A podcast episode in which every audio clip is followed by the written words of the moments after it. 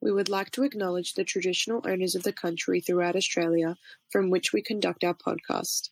We would like to pay our respects to their elders, past, present, and emerging.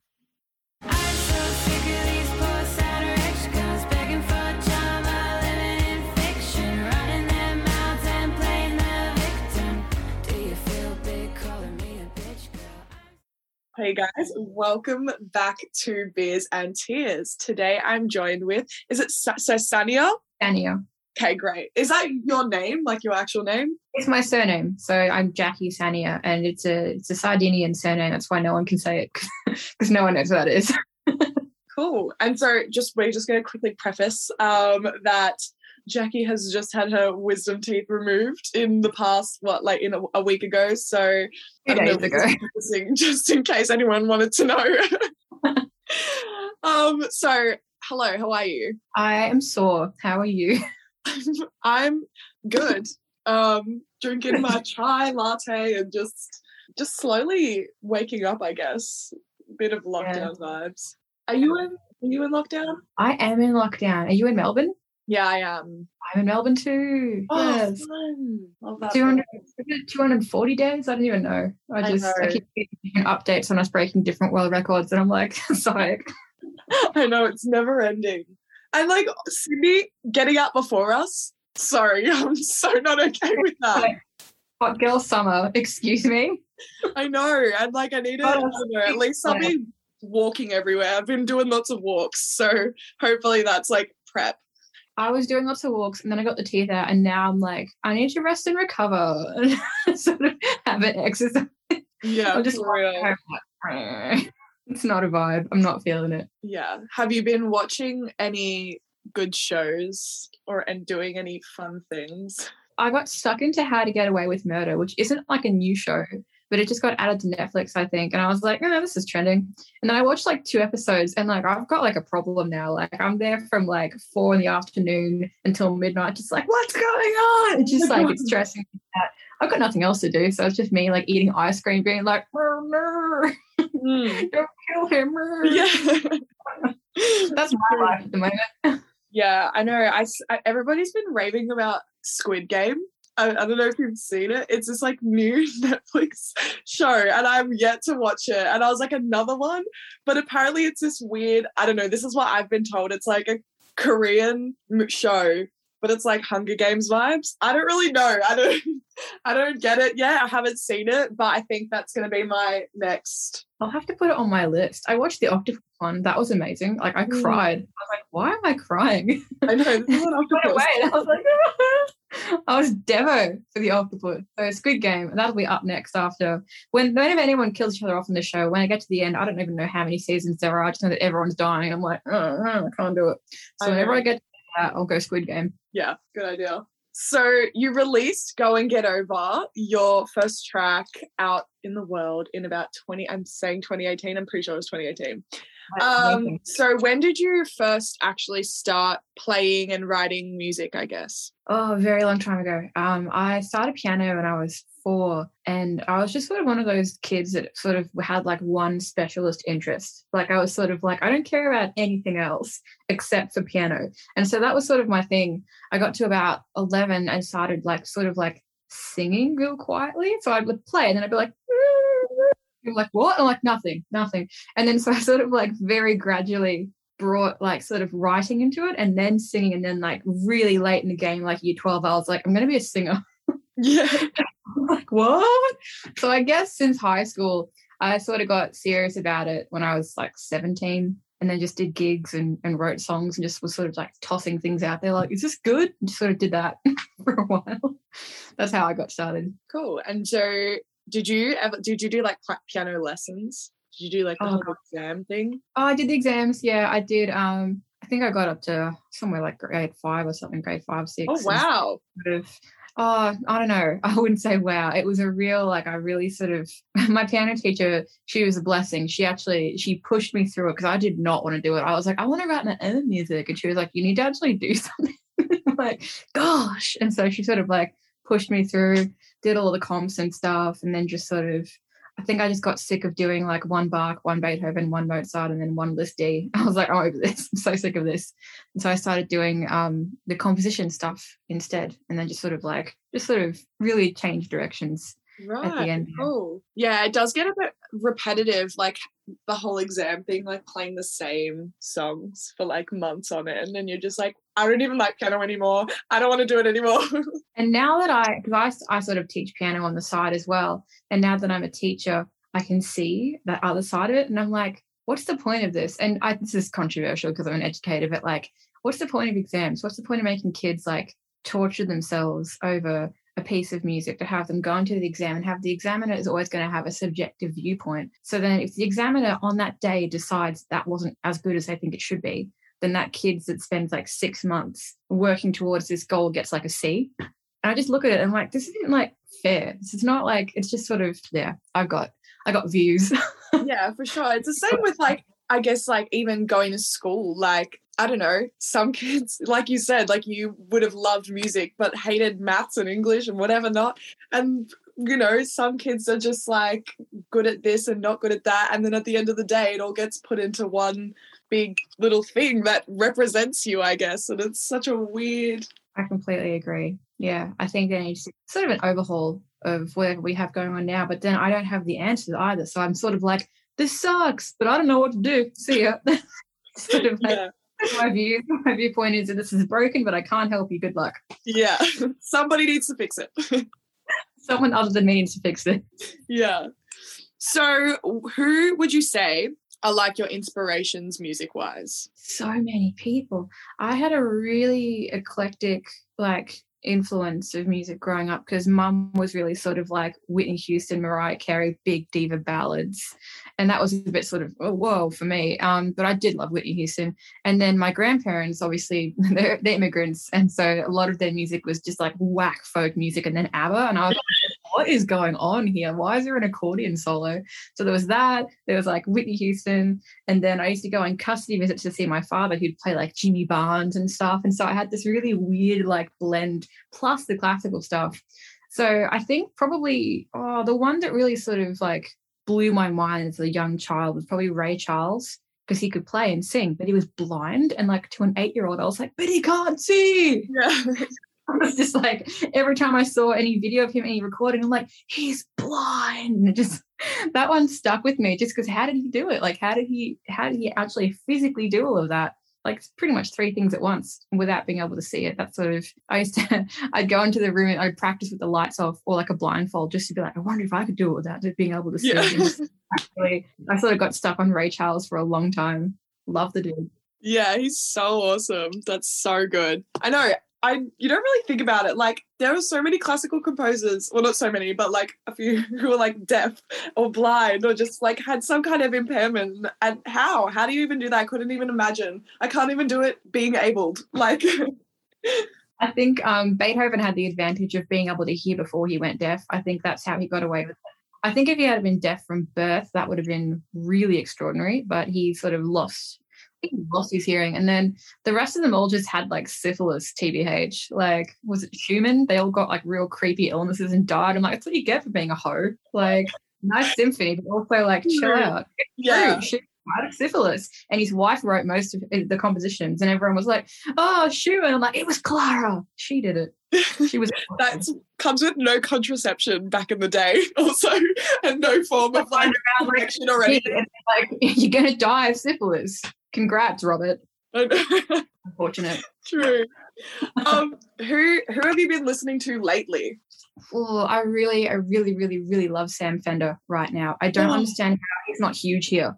Like he's huge in Europe and in England, and he's sort of taking off in America. And Australia's just sort of sleeping on him. I'm like, has anyone not realized how good that dude is? Yeah, Like just voice, and he's so weird. he's fun. He's so genuine, and also just like I feel like at the moment, um, that sort of authentic singing is sort of uncool. I think Olivia Rodrigo has sort of brought it back in, but I think it's been a bit of a sort of like a bit of a really laid back approach, like Billie Eilish sort of like speaking her lyrics, which is not a bad thing. I really like her music as well, but I feel like singing like big ballads and big sort of musical numbers is sort of like not cool right now. And I think he's just doing it anyway. Like he's just going off and swearing about like the Aldi death queue and stuff. And it's like, this is fantastic. Like just everything he does is so raw and genuine. So yeah, I'm a huge fan of Sam Fender right now. Yeah, for sure. And I love how he like it's kind of like the 1975 kind of do this a little bit as well, where they just like I don't know how and Gang of Youths they just like incorporate world issues or like some really weird thing that's happening in the world. How did you put that in a song and make it sound good and use really big words and make it sound melodic? It's just insane. Yeah, the hypersonic missiles is a great idea for a song and an album. And then Gang of Youths, I'm trying to think of soliloquy. That was a word somewhere in there. And then like just everything, the whole of um the whole Go Farther and Lightness album. I was gonna wear my Gang of Youths t-shirt and then I was like, no, I'm too cold. But God, I love this stuff. Yeah, All their so very incredible writing. It's really amazing stuff. And it's so crazy because Sam Fender came to Australia in 2019. 19. Yeah. And and then it, everything died. And so he didn't have the opportunity to like grow. But he was he was like there for a minute. And I was like, yes, this is good. He released his album, like it's all happening. And then it the world died and nobody got to love him and know who he was. And I was like, "You bring back. that whole it's high time for hypersonic missiles. Like the missile just happened to be COVID, but he predicted Yeah. it. Where, like everything's terrible and we need a new war to teach younger generations how to be tough. And it was like, whoa, Sam, I know. put it back. We don't want corona. And he's funny. His accent, he's such a little Geordie. Oh my god. I could go on about him. He's hilarious. Instagram account, just like um, I think it's the Geordie dad that he does, where it's just like that impersonation, that character he puts on. I'm like, I could watch like six hours of this, Yeah, legit. And sometimes I don't know what you're saying half the time, but continue, please. enjoying the aesthetic. so quickly, you were a finalist in Nashville's songwriting comp last year. I'm assuming you didn't go to Nashville. No. No, um, I didn't even like I entered those songs probably like halfway through 2020 and just sort of like send them off just because like I think a lot of people do like you see a comp and you're like YOLO and you send your songs off and then you never hear back. And so like in March I got this email or it might have been February, February, March, I got an email and it was like marked as spam and it was like suspicious from America. I'm like, oh, what's that? And I sort of opened it and it was like, you've been nominated as a like a semi-finalist. I'm like, semi-finalist. It's like, oh, okay, cool.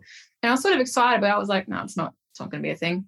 And then like a month later, they were like, Yeah, you're a finalist. I'm like, is this legit? And I had to like Google it. I was like, Am I being ripped off? And I like looked on the internet and I was like, Is this like the proper email? I'm like, oh shit, it's actually real. So yeah, the the whole Nashville song comp, I really didn't expect that. Like that was 100 percent I was like, I don't know why you're emailing me, but thank you. So that was exciting. Yeah, I wish I could have gone to Nashville, but um, yeah, Corona borders closed, but very exciting in the middle of doing nothing for a whole year. So I was like, Yeah, for sure. yay, thank you. Have you have you ever seen the show Nashville? I haven't, but I keep hearing about it. I'm gonna have to Oh put down what God. is it, Nashville and then Squid Game. Is it Squid Game? Yeah. Squid Game. Nashville. I've got two. All right, good. I'm gonna. Nashville, I've been like having rants about it on this podcast to everybody that ever will listen to me because I'm obsessed with it. And I just like finished watching like all six seasons during lockdown and I was like, this, I'm going to Nashville and I'm just gonna be there. And I don't even know what I'm gonna do, but it's gonna be amazing. Yeah, Nashville's on my bucket list. I sort of. It's hard, like having a, a bucket list of American places you want to visit. Like the whole the past four years, I've been like, I want to go, but Trump. Yeah, legit. I don't I wanna go, but I don't want to die while I'm there. Like yeah. I don't want to die or want to die when I'm there, just because like, yeah. I, like even if the borders were open and I could have gone to America, I would have got there and been like, I can't do this with Donald. I can't do it. yeah. Donald. Oh mate, Don, I can't do it. Like Yeah, for sure. I feel like if you refer to him as Don, it becomes funnier, like Don Trump, like he's like a weird uncle. It's sort of like sort of puts him down a few levels, like Yeah. oh Don, Yeah, drop it down a little bit, Don. no power here. Yeah. um, so you've just released a really great track, Sad Rich. Girls. What is this song about? How did it come to be? Oh, this is a I had this idea for a long time just because like and I feel like everyone has this experience where like no matter where you go in your life, there's always like you always have like this one chick kind of like in the shadow realm behind you and she's like, bitch, and you're like, why? there's always one chick that's just sort of trying to bring you down a few steps and, and you don't really get why. And I sort of I had that happen at school and uni, at work, like my career constantly. And I just sort of had like one of those like nail in the coffin moments with this chick and was like, I'm gonna write a song about this. I just sat there I'm like, sort of like just this whole huge song came out. And then I just sort of I don't know, because like lockdown happened and I was I had so much time. I was just putting in like Britney Spears and then like Lindsay Lohan and bits of Kim Kardashian fighting, and just sort of little bits of Easter eggs and stuff. So the whole song's full of weird samples and like paparazzis. And so I had a lot of fun with it. Yeah. Even if it wasn't gonna do well, I was like, this is fun. Yeah. I love that as well because I feel like it's so weird, especially for women, because it's like, dude, we ha- we are oppressed. We have been oppressed. You should we should be supporting each other, not hating. And I hate it when you just see chicks hating on chicks sometimes, and it's just like, why are you doing this? Stop! You're making us look bad. like, Yeah, and that's sort of the whole purpose of the song was sort of like we've got like misogyny, we've got like the oppression of our rights worldwide, let alone all the other issues not just related to women, but like, and this is this is where you want to come from. which is sort of like, I don't like you. Shut up, no one cares. Like nobody cares. It's just ridiculous to me. Like I was watching um The Bachelor and the previous season we just saw on Australian Bachelor, and I sort of was sitting there and like I didn't give, I was like, Jimmy, I don't care. And I'm just watching the girls, and I'm like, these chicks are psychos, and they were just like attacking each other. I'm like, what? Like it just, it literally blew my mind. I can't remember anyone's names already, but I was just sort of watching it like, what's the point of this? And it just, it just sort of amazes me that that happens, like these sort of like weird group dynamics. And I read a quote which um, said that basically, even though it seems like women attacking women, it's actually the patriarchy, which is like because the patriarchy sort of makes women think they're competing, like they're always competing. for whoa, one. There can only be one woman that wins, and so when it's it's if women against women is actually really just men telling women that only one can be at the top, which is sort of like blew my mind. It, but it's true. It's it's the, the whole having to bring someone else down comes from feeling like there isn't enough space for you. So if there was more space made, we wouldn't have to knife each other all the time. So it's that's sort of that's sort of the concept I was going for. true that. That is so true. Holy shit, I love that. Crazy. Um, so this track was produced and mixed by Holy Holy's Oscar Dawson. Cool, which is sick. Um, who is someone that besides Oscar Dawson, um, that you have like dreamed of collaborating with, I guess, or like a dream collaboration, song wise, production wise, whatever. Flume. Straight up Flume. I DM'd him once. Um, I was like, hey. Because I don't know, it was really weird. You followed me on Instagram years ago, and I was like, "What the heck?" And so I just DM'd him. I was like, "Hey, I love you." um, just sort of was like, "Do you want to work someone?" And he was like, "Let me know when you get to LA." I'm like, "Yes," which is obviously him being nice and not genuine. Yeah. I was like, yes, I'm in, and I framed it. Um, and, and he's back in Australia now, so I'm gonna have to like get back into the DMs and be like, "Do you still want someone to work with?" Yeah. Zoom is a thing now, bro. Come on. like Like Zoom flume, it rhymes, and he'll be like, "No, security." I love that. Yeah, Flume. Damn. He's like just straight up so good. And Crazy. has has had controversial moments and it's just like funny. Like We're all about Burning Man, aren't we? Yeah, but it's like funny, you know? Like that's it's not even controversy. It's just like, yes, okay. And then you process it and move on. I saw that video and I was like, "You do you." Like, yeah. no, no one's getting hurt, obviously. So have a good life. And the internet was exploding. I'm like, Proud any publicity, publicity, doing fine. Flume's gonna be okay, guys. I don't think he cares. Yeah, exactly. I love it. I love it. If that's his girlfriend, he doesn't have a problem. Yeah, for sure. And also, I love just prefacing. I love DM culture right now.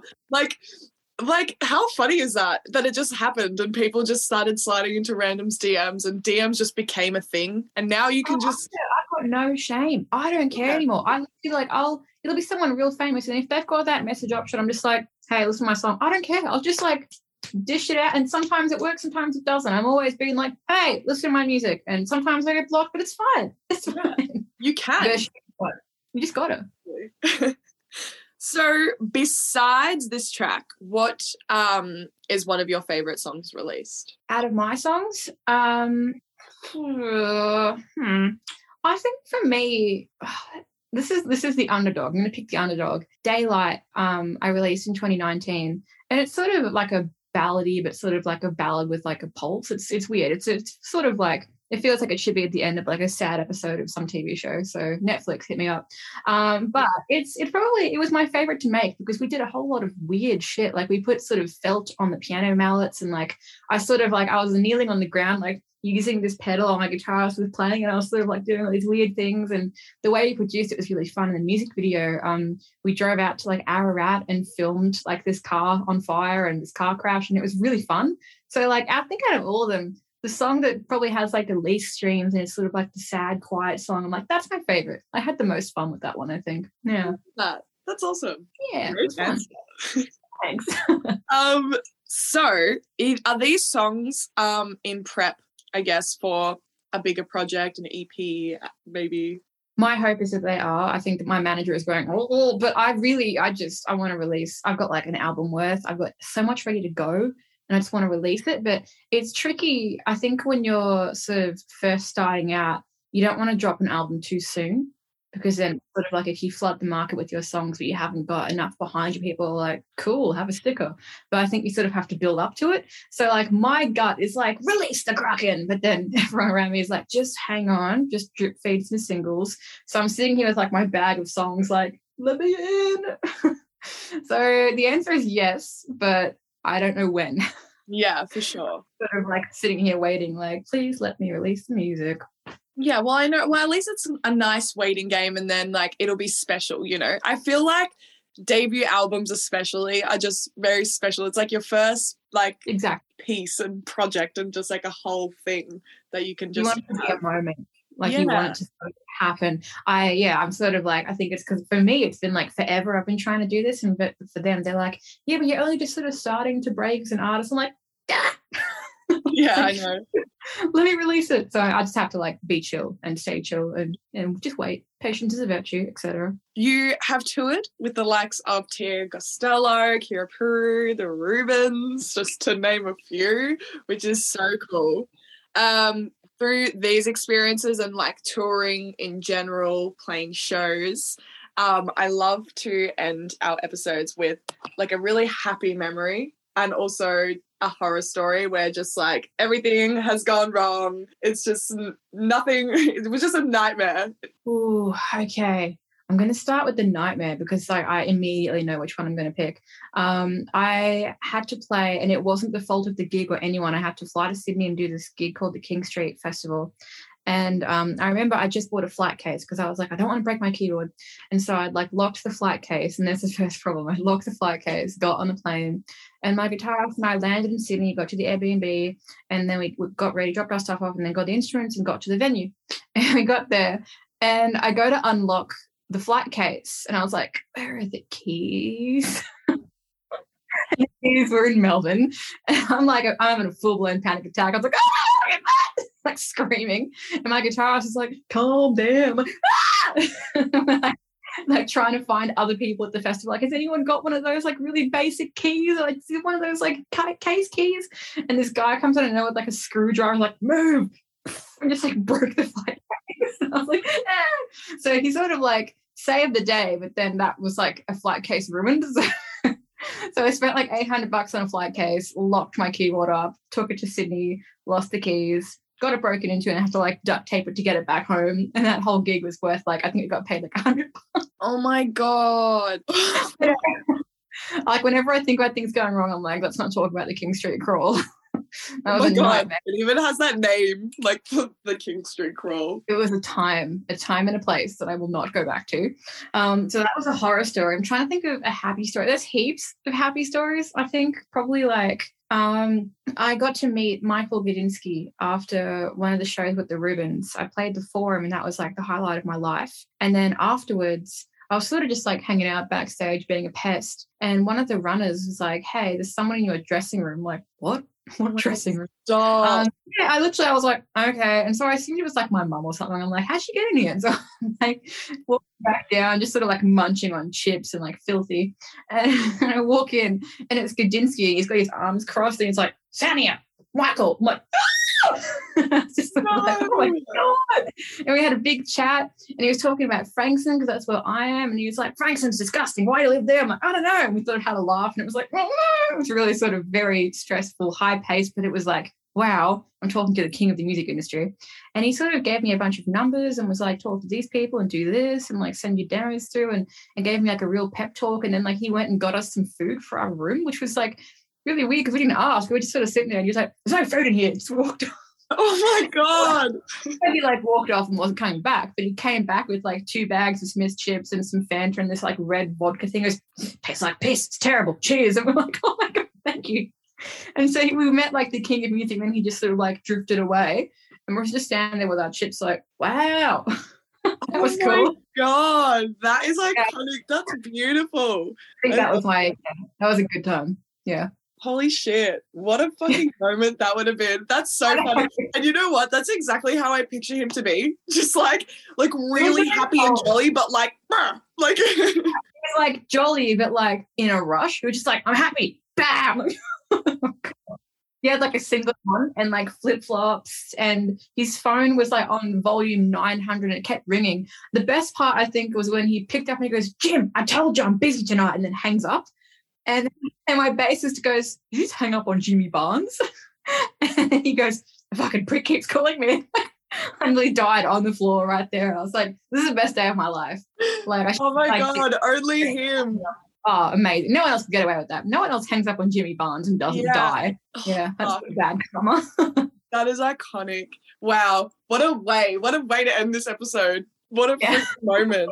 I love that Good. score. Well, thank you so much for joining me today. It's been a pleasure chatting with you. Yeah, it's been a Usually pleasure chatting with A cheers at the end with your protein, high protein. A high protein meal replacement because I can't chew anything. Cheers. Cheers.